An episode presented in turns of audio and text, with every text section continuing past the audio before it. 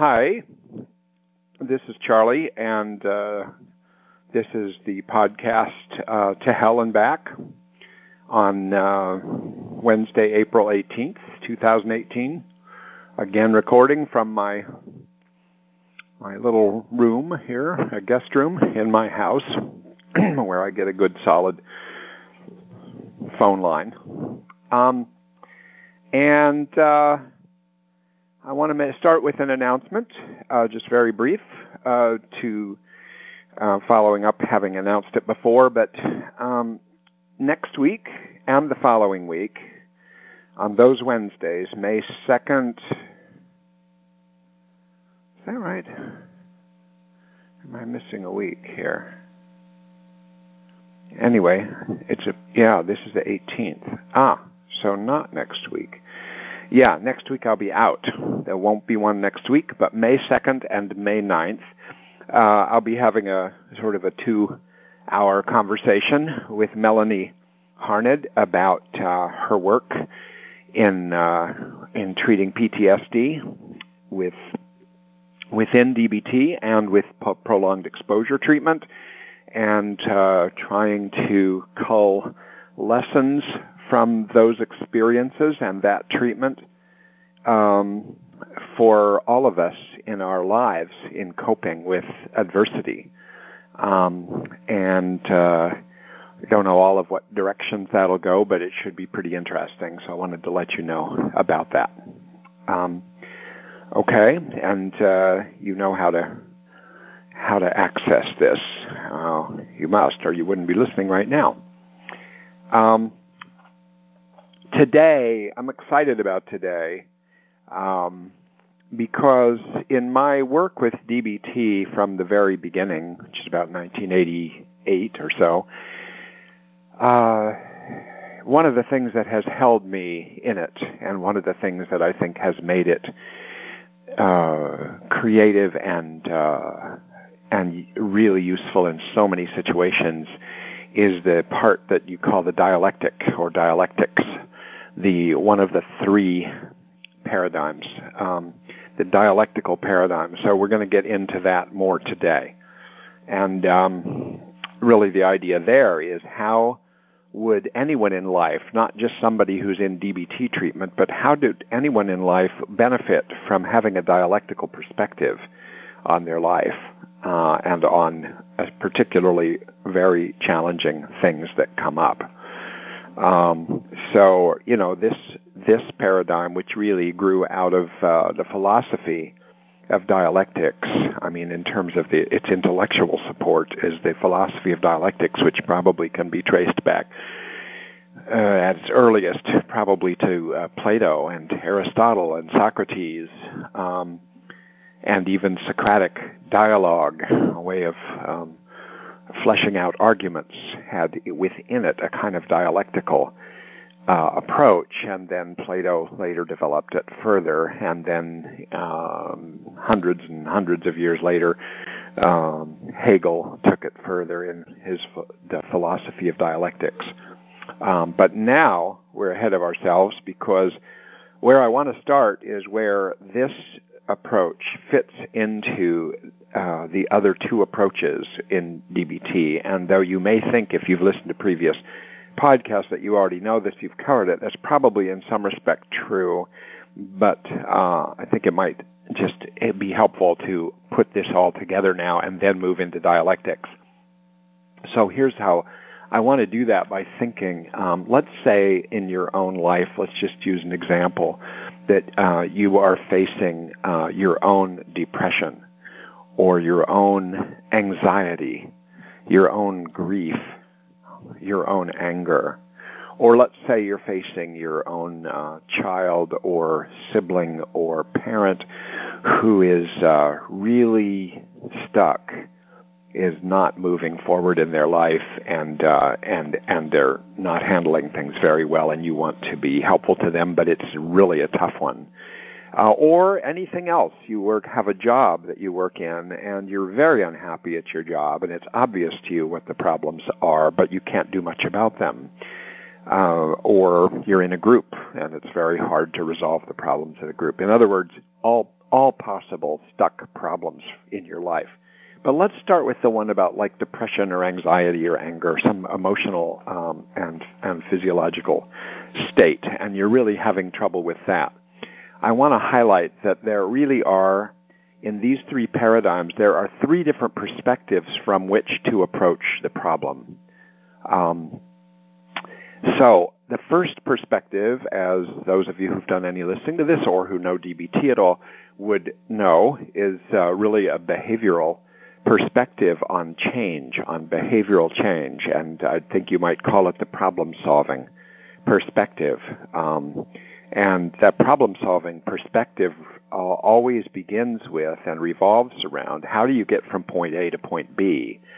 Uh, how do you get from being depressed to being non-depressed or anxious to being not so anxious or angry to being not so angry or whatever it is? It's like how do you resolve this and how do you de- and, it helps to define where you're headed uh, and then uh, work on that. I've talked about that in previous podcasts. So that would be a perspective on this. And let's say uh, within a be- problem solving or behavioral change based perspective you would want to figure out what is causing this depression or this anxiety or this anger and, and what is perpetuating it and what obstacles are there in the way of getting out of it.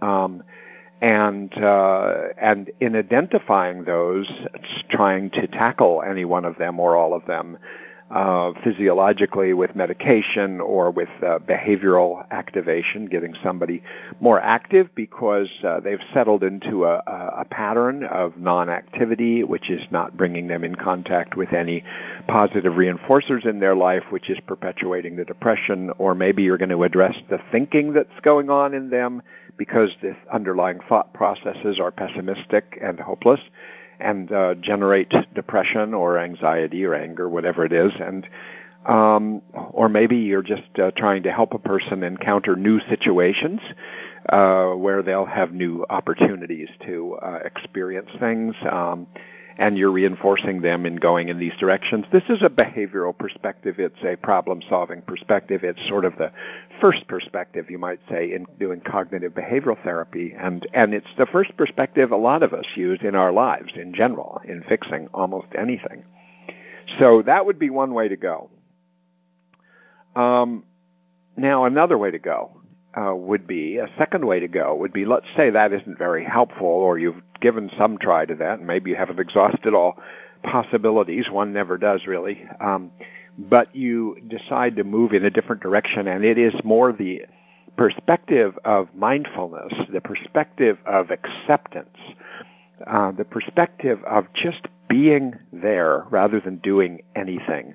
And it's sort of like putting like imagining yourself being in the same room as your depression being in the same room as your anxiety and instead of fighting it and instead of trying to beat it beat it down or to change it you actually just take some time where you're just with it and you notice it and you allow yourself to see it and you allow yourself a brief period of time at least where you're just going to be there and notice it and notice what it's made up of. You're going to, you might say, hold your depression mindfully. You're going to penetrate your depression with uh, awareness and and compassion and uh, and clarity about just seeing what it is. That might not diminish the pain at all.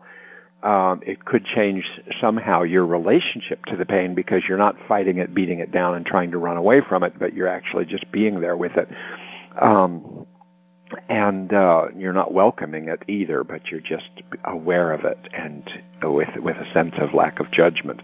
And that would be a mindful perspective. And you know, and one of the treatments for depression in the world that has a fair amount of evidence behind it, as many of you know, is mindfulness-based cognitive therapy, which really is a synthesis of two of these, uh, of really a change-oriented perspective and, and embedded in uh, cognitive therapy and the acceptance oriented perspective in mindfulness and you you know you ap- approach your thinking and your emotions your experience with mindfulness on a regular basis and you start to notice when your thoughts are getting more pessimistic and it uh, it activates just some things in you some of which might be identifiable and some might not in which you just benefit from that. You know, you just benefit from noticing it and not running so hard away from it and uh, seeing it for what it is. Uh, and then you supplement that with also doing cognitive therapy about the thoughts that you've started to notice. So there's these two approaches. And then there's the dialectical um, perspective. Uh, and that perspective is one where um, you start to uh, notice that there uh, that that your depression or your anxiety or your anger might represent a kind of a stuck situation inside yourself that results from um, a polarization, like two opposing positions in you, or an opposing position between you and something in the world, like another person or possibilities. Like, for instance, it could be that you start to conceptualize that your depression is the result of um, having certain standards in your life and certain values that you want to live up to, and you're not living up to them. You're you're violating your own standards to such a degree that you are stuck. You really don't uh, know what to do about it, and you may end up depressed in that state. Um, another one would be if you if you're somebody who really has been uh, has grown up in such a way that it's very important for you to have somebody that you're close to, somebody you're attached to, and you, uh, in a sense, need such a person in order to function reasonably well. And there isn't that person in your life at this point. Either you've lost such a person or you just don't have such a person. And so it's a, again, it might result in a depression that looks similar and immobilizes you um, but it might be based on a different opposition, the opposition between what your need or desire is for a relationship of a certain kind of attachment and and uh, and the absence of it, the fact that you're stuck, you're pounding your head against the wall, and you end up depressed as a result of that, right? So the dialectical perspective, as I'll go into more later, is going to uh, start out by recognizing that there may be a blockade uh, between two forces inside yourself, or between a force inside yourself and a force in someone else, or in some situation, and you're stuck. And and you, when you're stuck, you could end up getting very anxious, getting very depressed, getting very angry. You could end up with uh, psych, with um, medical uh, or somatic symptoms, um, but it represents a blockade. And that perspective now might uh, lead you to move in a in different directions. Uh, not entirely because these things do overlap. Um, so it it but you would be looking for ways to illuminate the conflict, illuminate the tension uh, between two opposing forces. You'd be looking for ways to validate uh, both sides of those forces. You know, validate the part of you that has certain high standards that you want to live up to, but also look for validation of the part of you, whatever reason it has come about, that you have violated your own standards. There probably were under certain pressures that you were alleviating by violating your own standards, but then you did that and you're stuck between the two. So um, that'd be another um, that that'd just be a way to do would be to look for uh, illuminating these uh, oppositions and finding the tension between them and seeing the the in a way the wisdom on both sides, and then seeing if you can move this deeper understanding, move with this deeper understanding, uh, not trying to reject part of yourself into a different solution, a different, and what's called a synthesis.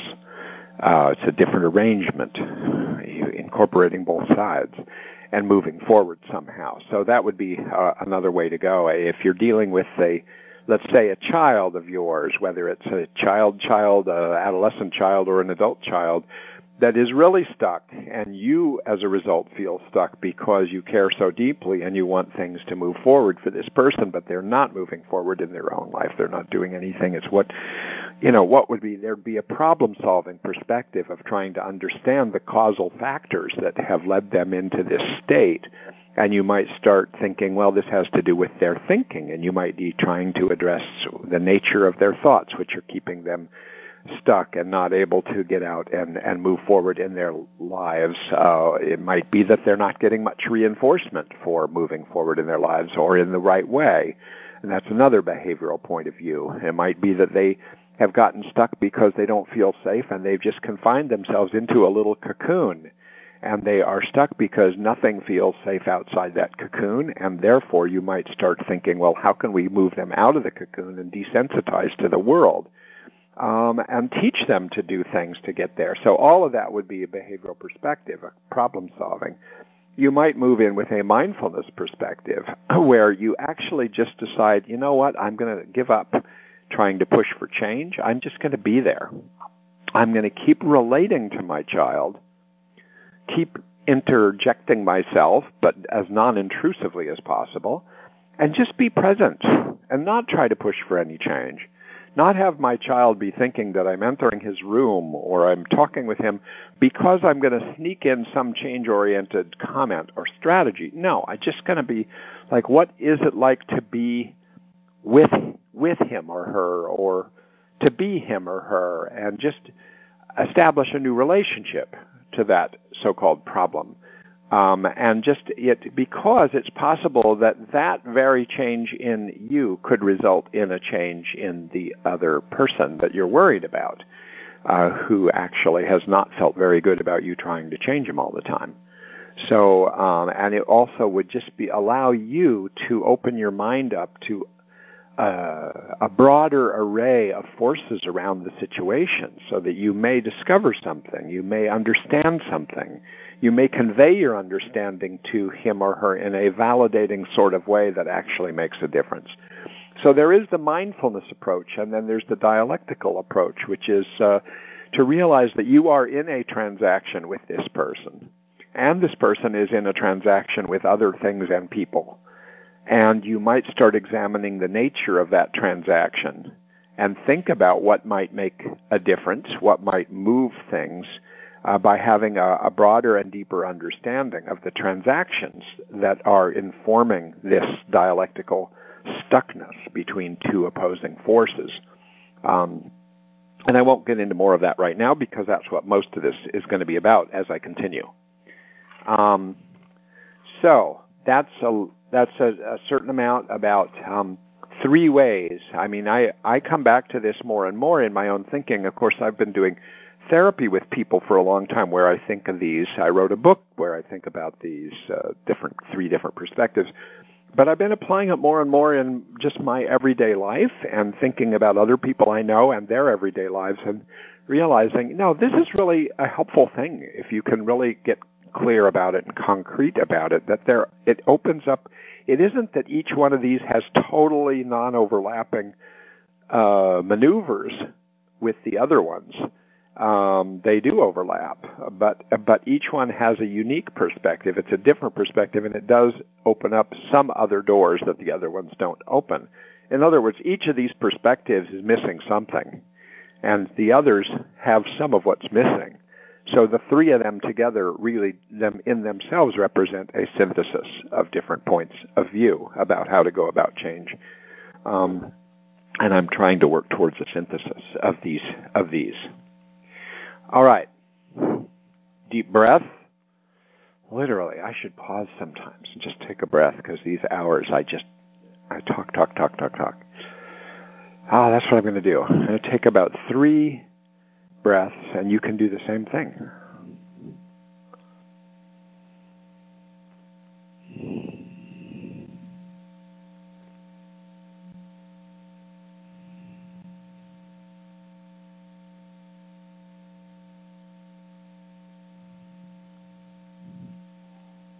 Okay, good. I found that a little helpful, a little restoring. Um, you know, I last week uh, I was teaching, as I have done many times the last three years in Italy, and I always have an interpreter uh, who speaks in Italian after I speak a few sentences in English, and I pause while she speaks in Italian and at first I thought, oh, this is going to be a problem. It's going to take so much time. I'll never get to teach uh, any, any very much. Um, it has not worked out that way. Um, it really turns out to be an interesting thing to do to pause after each kind of I don't know in your mind each paragraph or each phrase or each thought that you're having to say it and then pause while while it's being interpreted in another language and then say the next thing. It does something. It rearranges the mind after you've said one thought. And i think it actually makes it possible to teach uh, with uh, more depth more feeling and uh, more concisely at different points and be less tired at the end. So i haven't been brave enough or strong enough to totally incorporate that into my teaching in English, but uh, I've definitely moved in that direction. Okay, this next segment, you might say, is on the dialectical perspective. Um, because it really is a different perspective. It comes from a different place, and it really makes a lot of sense once you start thinking about it. So let me just say first a bunch of uh, characteristics of uh, the dialectical perspective, and uh, of course, this is going to, I will probably use a couple examples as I go through to illuminate some things about this perspective. But after I'm done going over the perspective, I'm going to get into more practical uh, implications of this perspective. But so the first part of this perspective is to realize that from this point of view, reality is made up of opposing forces everywhere now, to me, I'm not a philosopher, and I know people argue these things very deeply, so I can't weigh in on this question. I, I wouldn't necessarily say that absolutely every single thing, every thought, every feeling, every material thing in the universe is uh, is part of an opposition. I, I'm less interested in that. But a lot of opposition exists, a lot of forces that oppose each other or partially oppose each other. And that's what this idea comes from, is that opposition is just everywhere. And, you know, we do know a lot of things that instruct us about this. One is that in uh, physics, one of the basic laws that every action uh, causes an equal and opposite reaction. Every vector forward is going to cause something to push back, push backward. Um, and that that's really uh, important in many, many ways. Um, at every level of, of our systems, our biological systems, our psychological systems, our social systems, and so on.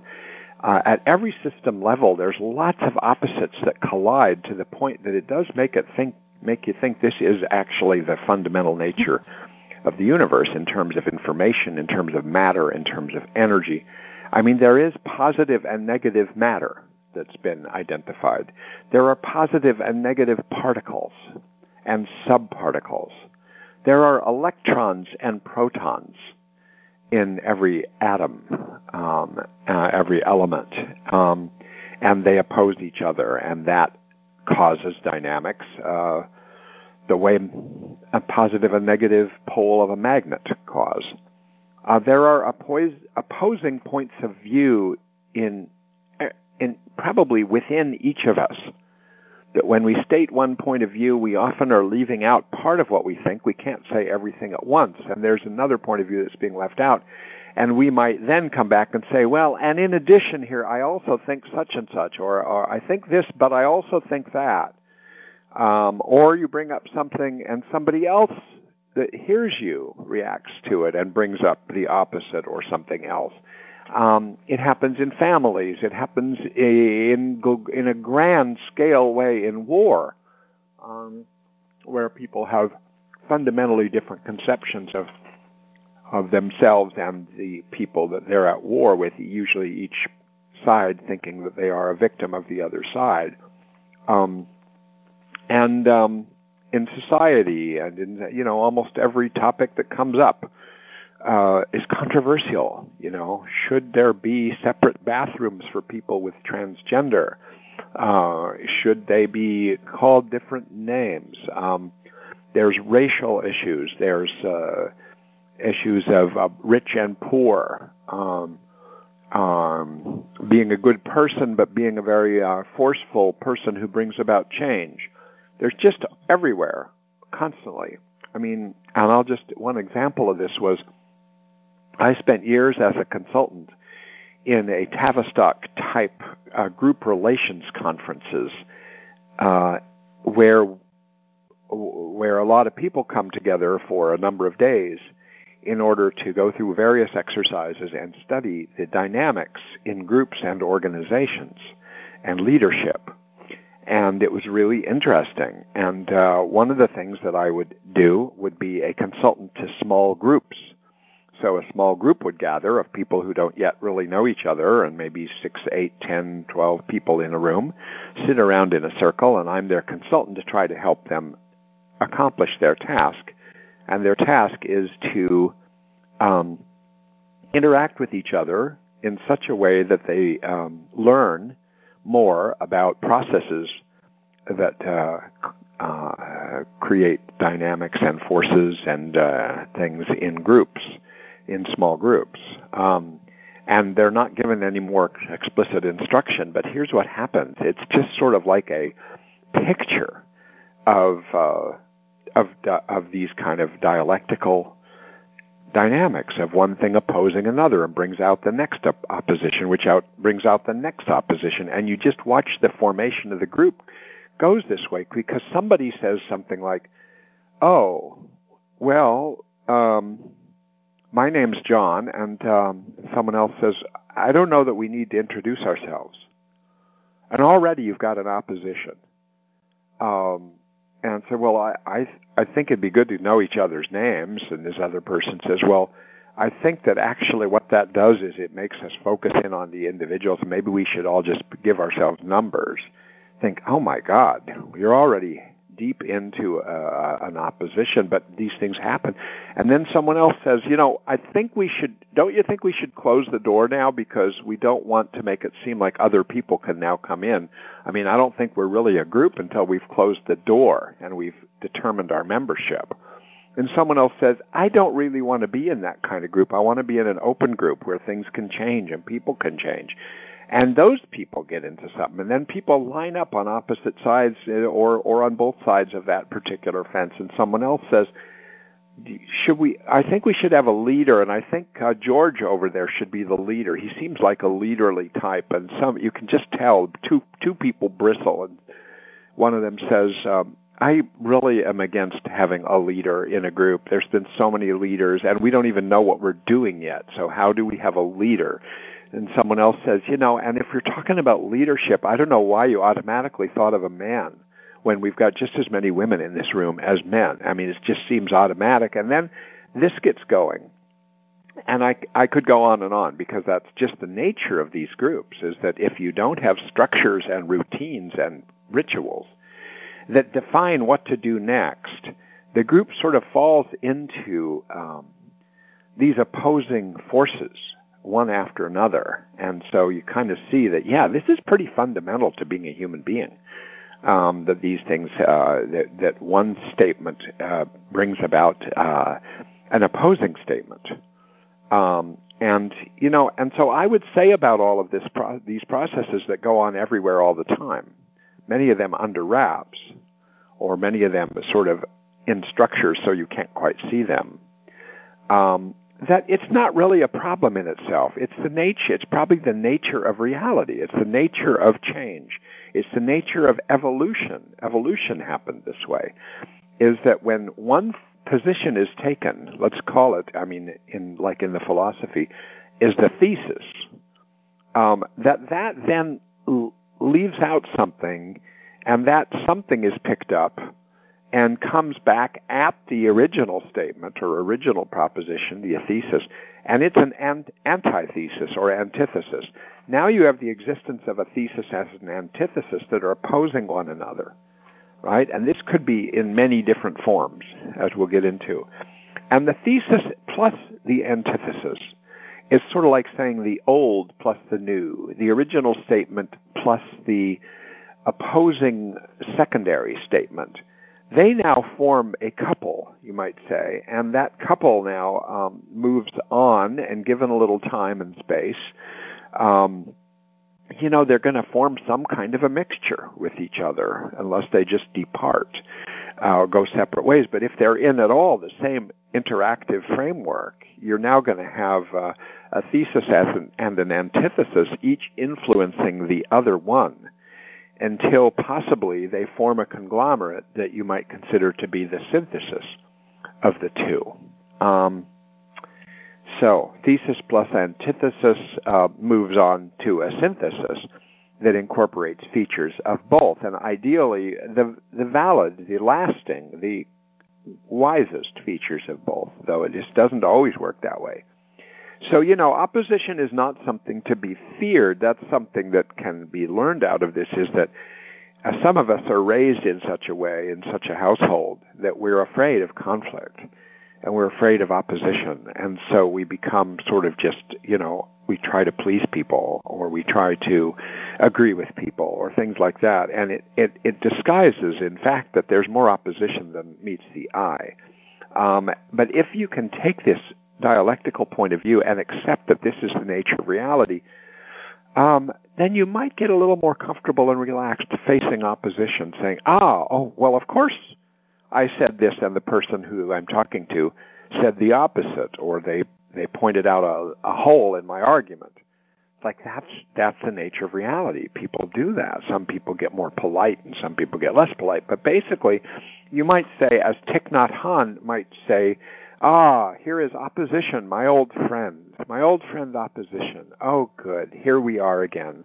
And uh, that can be very helpful if you're uh, dealing with other human beings, which we all are.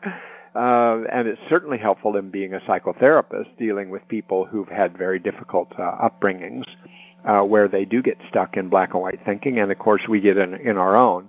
Is that if you get into an opposition, it's like, all right, all right, this is the nature of reality. Okay, I can I can be with this. Um, then you then you have to find ways to be with it. Um, so anyway, that's how things evolve. So that's the first uh, big idea. Um, I want to share with you an analogy. I've, I shared it in my book, if anybody's read that, uh, in the chapter on dialectical philosophy or dialectics. That you know, one of the best metaphors that I've had in my own life for this is uh, um, a log a log jam. Um, the way that logs are logged during one time a year then it gets to be winter time, and they're in the mountains and they're in the forest, and the trees have been cut down, but now they can't be really moved on to the river because they're stuck in the snow and the ice. And then spring comes and the thaw comes and the water starts flowing, and now it's possible to get the logs into the river. And the problem is that you get so many logs in the river at once that they jam up and they can't go downriver. They block each other. You create a log jam and they can't get down to where they would be processed in a mill or something. So um, there are people, including my cousin, one of my cousins, who uh, have uh, jobs uh, running around on these logs and getting them to move. and to me, that's the perfect thing of what captures what a dialectical approach to something is. You've got things that won't flow. You've got things that that are stuck and they're stuck because their forces are opposing each other. You've got too many at once, and they're all jammed together. And it isn't like there's nothing happening there. There's a lot happening there. Water is flowing by underneath.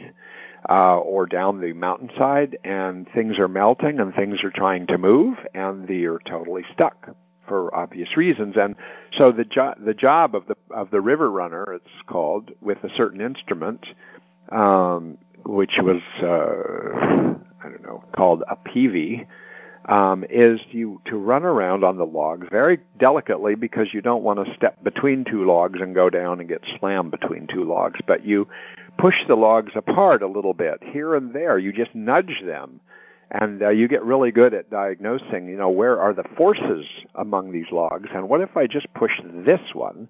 A whole bunch of them might start flowing. So the logjam is a perfect analogy that many times symptomatology in our lives and pain in our lives is because of a logjam, psychological logjam, or even a physical logjam. And we have trouble with that. But if we step back and we take an instrument like the peavey, but it's a psychological instrument of dialectics, and we just start thinking, wait a minute, things are colliding, things are stuck because they're pushing against each other. So you want to diagnose what is pushing against each other and then see if you can nudge them a little bit I mean, if you just sort of sit back, it might be over time they're going to take care of themselves. The synthesis will evolve, things will start to flow, but maybe you want to nudge it along, and so you might want to have an understanding of how this works. Um, so let me say some more about this. When you have opposites that are left to themselves uh, in within a certain field or domain, um, and we'll get into concretes. Uh, you know, they will evolve by reacting to each other. Uh, they can't not affect each other. I mean, if you have a, a horse that's been so dangerous to human beings that it's in a corral by itself and it's scared of humans and it kicks at humans and it you know has nearly killed humans then nobody gets in the corral you've got a stuck situation here because there's no way to move that forward. I mean you and you don't want to end up having to put the horse down. Um, and so you bring a consultant. And what does the consultant do if they're really good? They get into the corral far from the horse, facing away from the horse, um, knowing that the second they step inside that fence, they have changed things. They've changed things for the horse. They've certainly changed things for themselves. They've created a transaction between the horse and themselves that's going to be very important now, what happens in that transaction. So they're smart, so they stay far away from the horse and they look away from the horse so that they don't scare the horse. And the horse still is scared because the horse notices absolutely everything about this person who's now inside the territory. And now that they're both within the same field, they're reacting to each other, and some sort of synthesis starts to happen.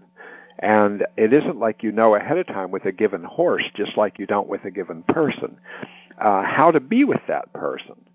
Uh, but you find a way to be with that horse in a way that's non-dangerous if possible. I mean, this is a lot about the, the behind the concepts of civil disobedience and nonviolent civil disobedience, like uh, that Gandhi would uh, preach and that Martin Luther King would preach, is really how do you be where there's stuckness and you insert yourself non-invasively but present and you do change everything by doing that, just by being there. Uh, you arouse things, you cause things to happen, and uh, and that really starts to change everything, but in a nonviolent way. Um, so it's the same idea here. That's a, a, an application of dialect of a dialectical philosophy there. Um, you know, so even if one entity wins out over another one, when there's an opposition. And it looks like, oh, well, no synthesis happened here because one just eliminated the other one. You know, if you look carefully, you often find that actually the one that eliminated the other one has been changed by the other one. Um, and so now you have a, a new situation because this, this winner, so to speak, has now won against a certain loser and has probably incorporated something from the transaction between the two.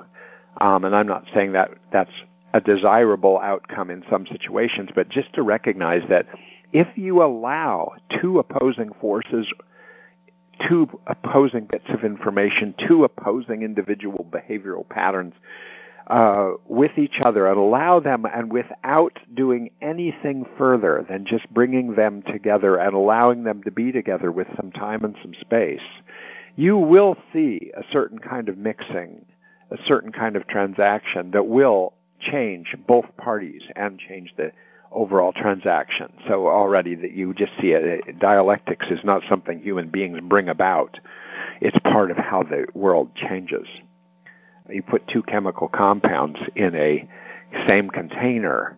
You don't know how they might interact unless you already know in advance. But you know, they might become just a mixture like oil and water where they sort of are separate from each other, but they have now affected each other.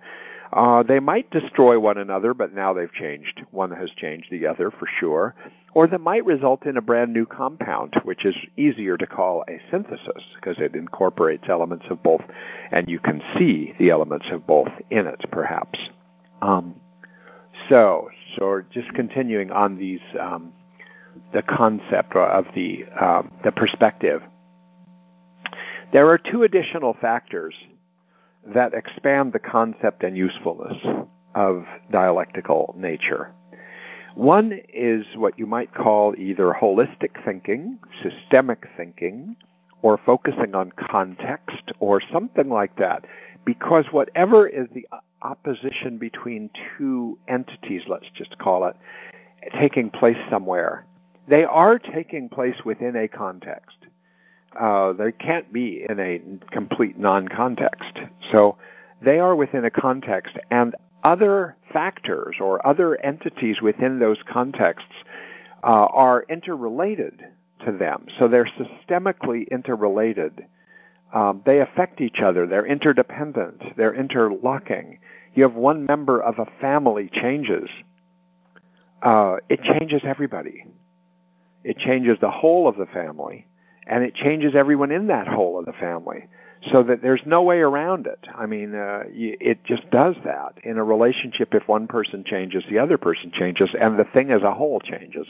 And that's what's really meant by systemic thinking.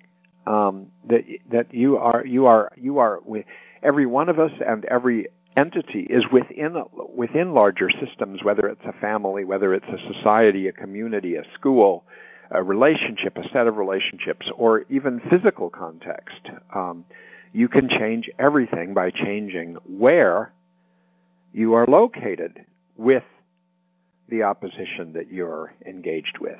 Um, it's different to have a fight in the middle of a basement than a fight out in a, a wide open field. It just totally changes the context. It changes both parties in ways that might be somewhat unpredictable.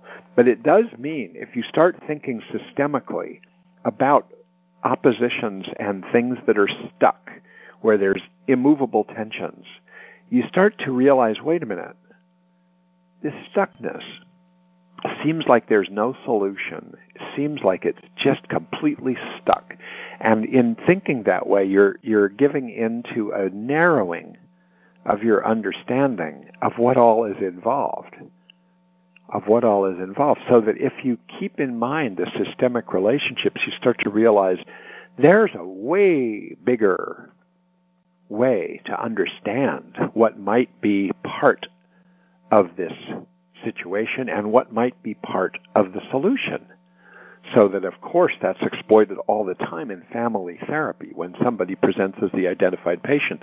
And then when you treat that family, you might not even talk to the identified patient you might have nothing to do with them in a sense. You might talk to other people who are who don't appear to be that, and then who don't appear to be the identified patient, and then it changes everything, including the identified patient.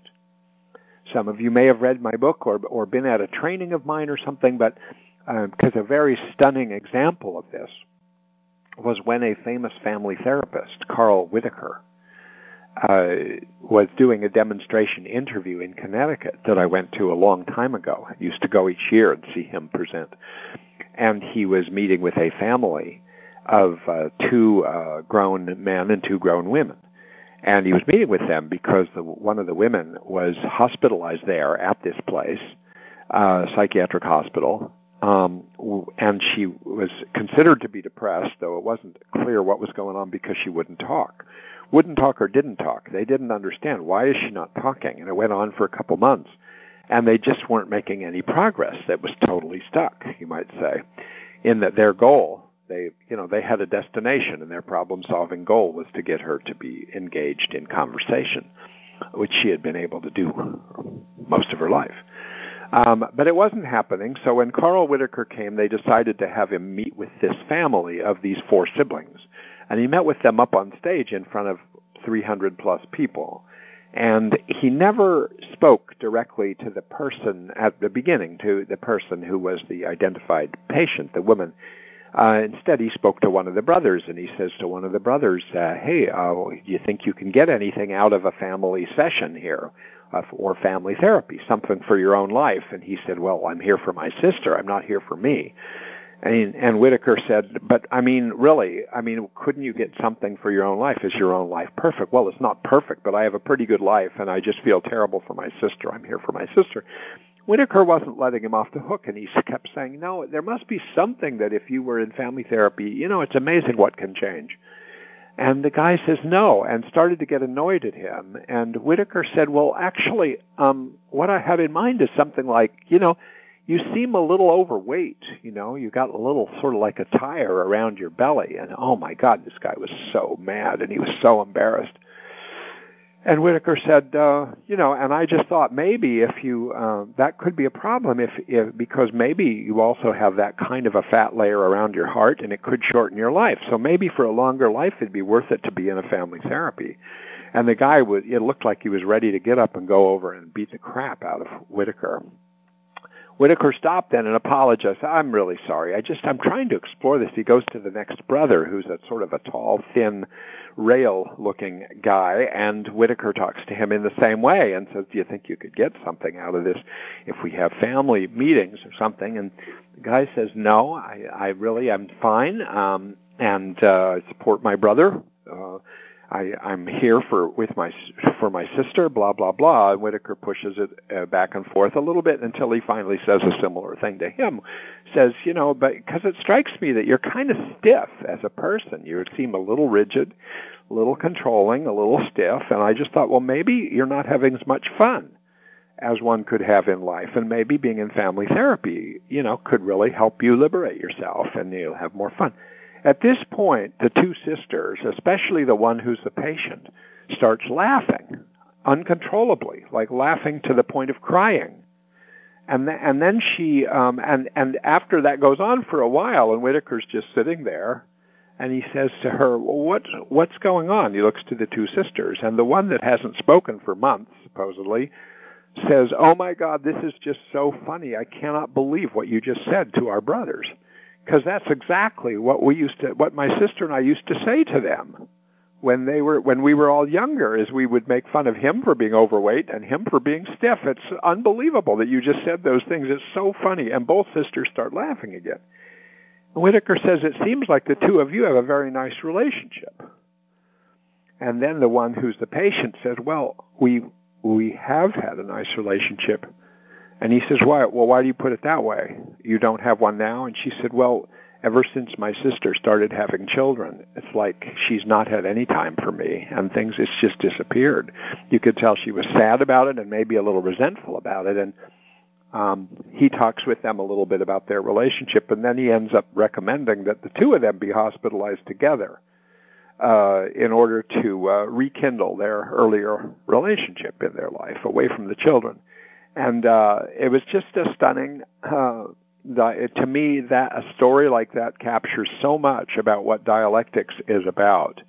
Is that uh, it was systemic. He was intervening, and he did not know where things were going to go. He wasn't some genius that understands that if he does this, then that'll happen. He just knows that he's shaking he's shaking up this otherwise stuck situation. He's nudging it in different directions, and then he's going to find out what comes out. The way that my cousin might have pushed a log this way and pushed a log that way on the river, not knowing for sure what kind of forces are are there that he's going to uh, to be able to capitalize on or unleash or find coming right at him. So I think with that kind of thing, it's it's sort of something that we often don't take advantage of in our in our own lives. Is we try to solve problems, try to solve problems with ourselves, with our spouses, with our kids, with our dogs, with our everything, our jobs but actually, sometimes the solution might involve stepping back and thinking of the larger context and thinking, you know, maybe I'll go do such and such with so and so, who's another person in the system, and everything changes. And sometimes you don't know in advance. So that's just another factor uh, that expands the concept of, um, I mean, the basic concept of dialectics is about thesis versus antithesis and then evolving towards synthesis as a way that change comes about. But this, uh, it happens in a context, in sets of systems that gives you sort of more avenues for understanding and intervention. And the other thing that's part of it, and it's really one of the fundamental qualities of dialectics, and it helps understand this, is that things are always moving. Things are always, always, always, always moving. And why is that so important to say? Because we so often automatically think they aren't.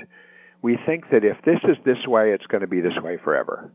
You have a child that is not doing what they should be doing about cleaning up their bedroom, and you where's your thought go? This person will never be able to take care of himself or herself. And sometimes there's more evidence of that than other times, but even then you don't know what's going to happen in someone's life. And you start to get stuck with thinking that things are static, that things are stuck, that things won't change, or that, you know, and, and you think that the way things are now is how they always will be. And because of that, it also makes you think you should perpetuate all those things that are good and hang on to them and cling to them and push away the ones that aren't so good. Whereas in fact, it's going to flow anyway. It's just going to make you suffer more. You know, there's going to be good days, bad days, good times, bad times, ups and downs in every area. So the idea that things are always moving is something worth accepting. Painfully sometimes because sometimes things are pretty good and you it's hard to accept that they aren't going to always remain good. Um, but it also helps to to highlight that every given moment is precious and special and unique and different. And so why not just get engaged in this moment? You know, rather than being, let's say, with your children, very concerned about their future. And that is really sort of understandable, but you're also, it's hard for you to know what's going to evolve. How about just being with your child now? In the moment, doing this, that, or the other. I mean, I try to work on this. I'm saying these things as if, oh, I'm some done deal. I've really figured this out, but actually, I work on these things. Um, and they don't always happen that way. And, it's, and I can forget that.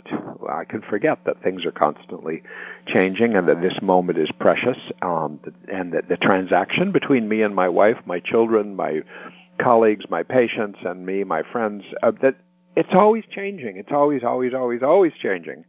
And uh, that also, when things aren't going well, can give you a sense of hope and possibility uh, that that is different than what you've started to feel as you start to feel like things are hopeless. Um, so it can promote a kind of uh, uh optimism. Next, okay, we have 10 minutes. I want to talk about facilitating dialectical processes when things are stuck in your life and change is desired, and how a dialectical perspective about this that I've just been sharing with you about thesis, antithesis, synthesis, opposition, stuckness, um, context, systemic thinking, transactional thinking, and awareness of constant change, that this is basically what we're talking about with a dialectical perspective. So, what are the steps you might take if you're really stuck? Well, one thing would be to recognize the nature of the tension, the nature of the opposing forces. That's like the first thing to do if you're going to think dialectically, is to think, okay, what is opposing what here? Is it an idea opposing an idea, a person opposing a person, um, a habit pattern opposing some other way to be that you wish you could be? And the next step is to start to let yourself see that both sides of this opposition have validity of some kind or other. It might be historical validity. It might be that you just have to take into account that um, each, excuse me, each side has come into being for a set of reasons and a set of forces, and they are what they are because of how things have been. And you have to really take that into account. And there's validity, you might say, even wisdom, you might even call it, on both sides. And maybe if you assume that's true of each side, and therefore you have respect for each side, even though there's one side you side with, it might even be you, it's you versus something else. I'm sorry, I've had a cold and my now I've been talking so much my throat's tickling. Um, next thing you can do is elaborate on both sides, each position, finding the validity of both positions fleshing out the details of both positions. I mean, you may be at odds with someone in your life, really upset with them. They won't move. You blame them for it. It's sort of natural. We all end up in those positions sometimes.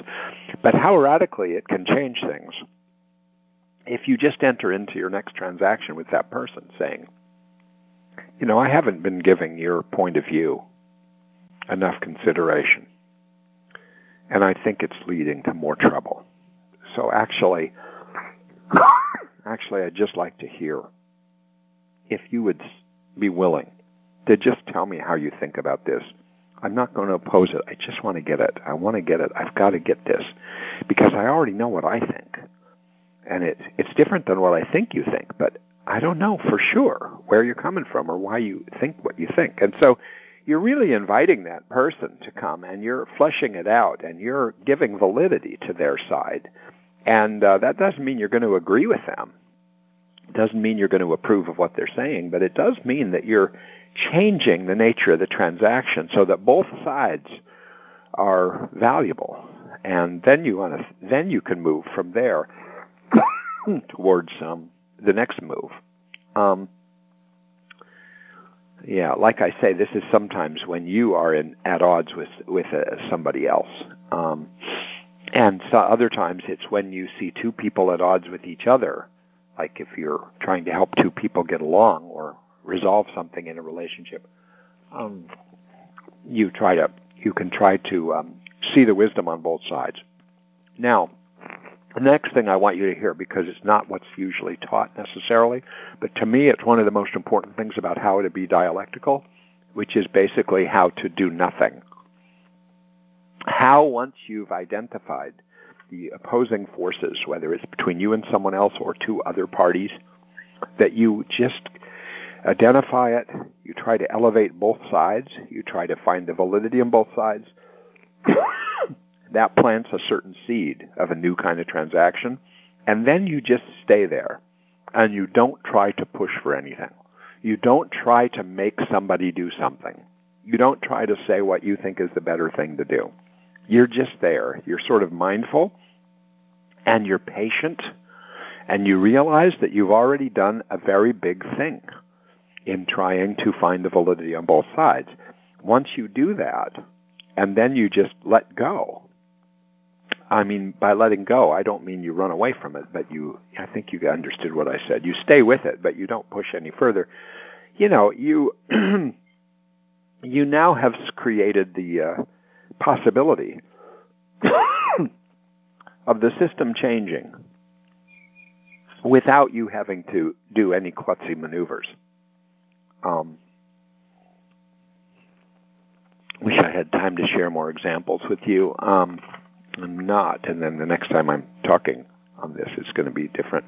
I may write a blog post on my website, charlieswenson.com, about this because I wanted to explain a couple more things. I, I mean, I, I think the first approach is to try to just allow things to change right before your eyes or inside you. Just allow it requires patience. It requires planting seeds and letting it be for a while, if you can. Depends on the nature of the circumstance. Um, the next thing would be if it's not moving along or not moving at a way that's visible or not moving at a way that has any speed to it and you're worried about something, you know, you could consider with the least possible force necessary, not nudging it a little bit, being uh, making some statement. Um, having doing something that pushes things along. You might highlight how you want to accept something exactly as it is and it has to change. That would be one fundamental type of dialectical approach in DBT is acceptance plus change at the same time. Uh, you might push for change um, more than that, and but just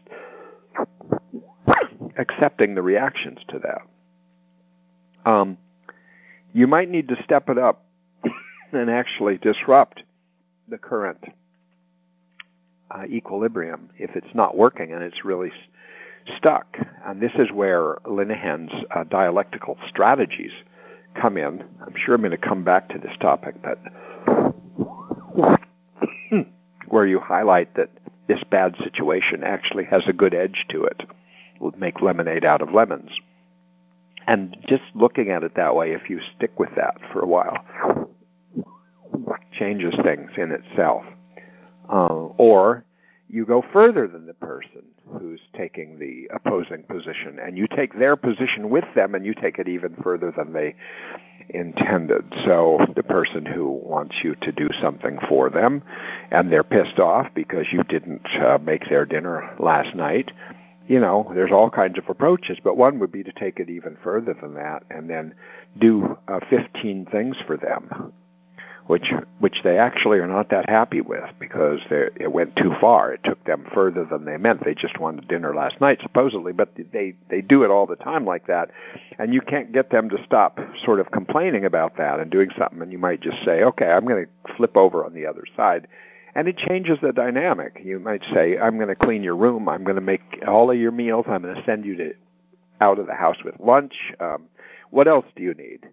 and you've probably pushed it further than they're comfortable with, and then they're going to push back, but they're going to push back from a different angle, and now you've got a new situation. So, got to have some patience. You've got to nudge a little bit, and then there are ways to disrupt the equilibrium.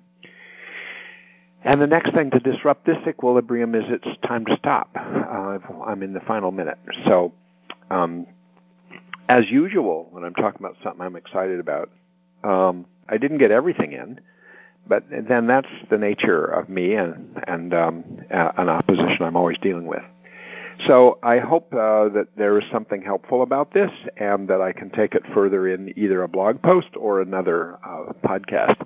But two weeks from now, I'll be uh, talking with Melanie Harnett about uh, about uh, dealing with trauma in life and PTSD and what are the lessons from that. So look forward to doing that, and I hope you'll find that interesting too. Okay. Write me if you'd like uh, through my website, charlieswenson.com, or on c.robert.swenson at gmail.com. Let me know anything you have a reaction to these things, any question about what I've said, or any question about other things that I might talk about. Okay. Bye bye.